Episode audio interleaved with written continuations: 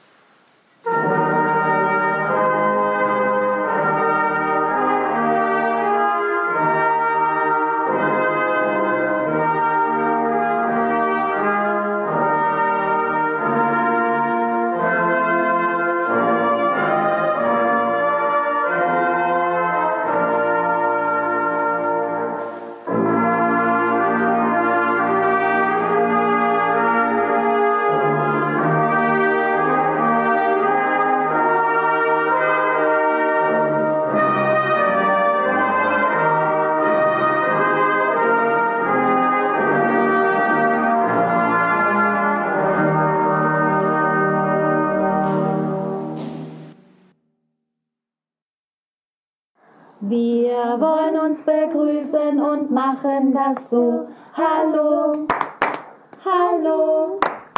Schön, dass ihr heute da seid und nicht anderswo. Hallo, hallo. Hallo, hallo, hallo, hallo. Hallo, hallo, hallo. Und direkt nochmal unser Nikolaus hinterher. Tief im Tannenwald zu der Weihnachts stopft ein Mann uralt, ob es stürmt oder schneit. Hackt die Bäume ab, trägt sie Huckepack aus dem Wald hinaus. Er heißt Nikolaus. Ist ein guter Mann, das sieht man ihm an. Kommt zu uns nach Haus, lieber Nikolaus. Ja, ganz toll. Dankeschön.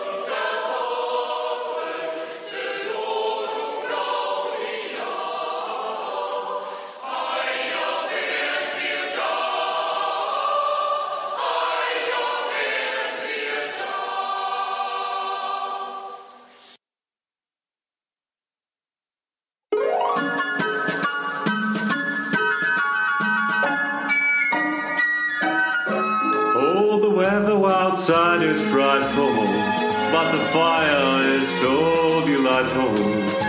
And since we've no place to go, let it snow, let it snow, let it snow. Man, it doesn't show signs of stopping, and I brought me some corn for popping. The lights are turned way down low. Let it snow, let it snow. When we finally kiss goodnight, how I'll hate going out in the storm. But if you really hold me tight, all the way home I'll be warm. And the fire is slowly dying, and my dear, we're still goodbying. But as long as you love me so, let it snow, let it snow and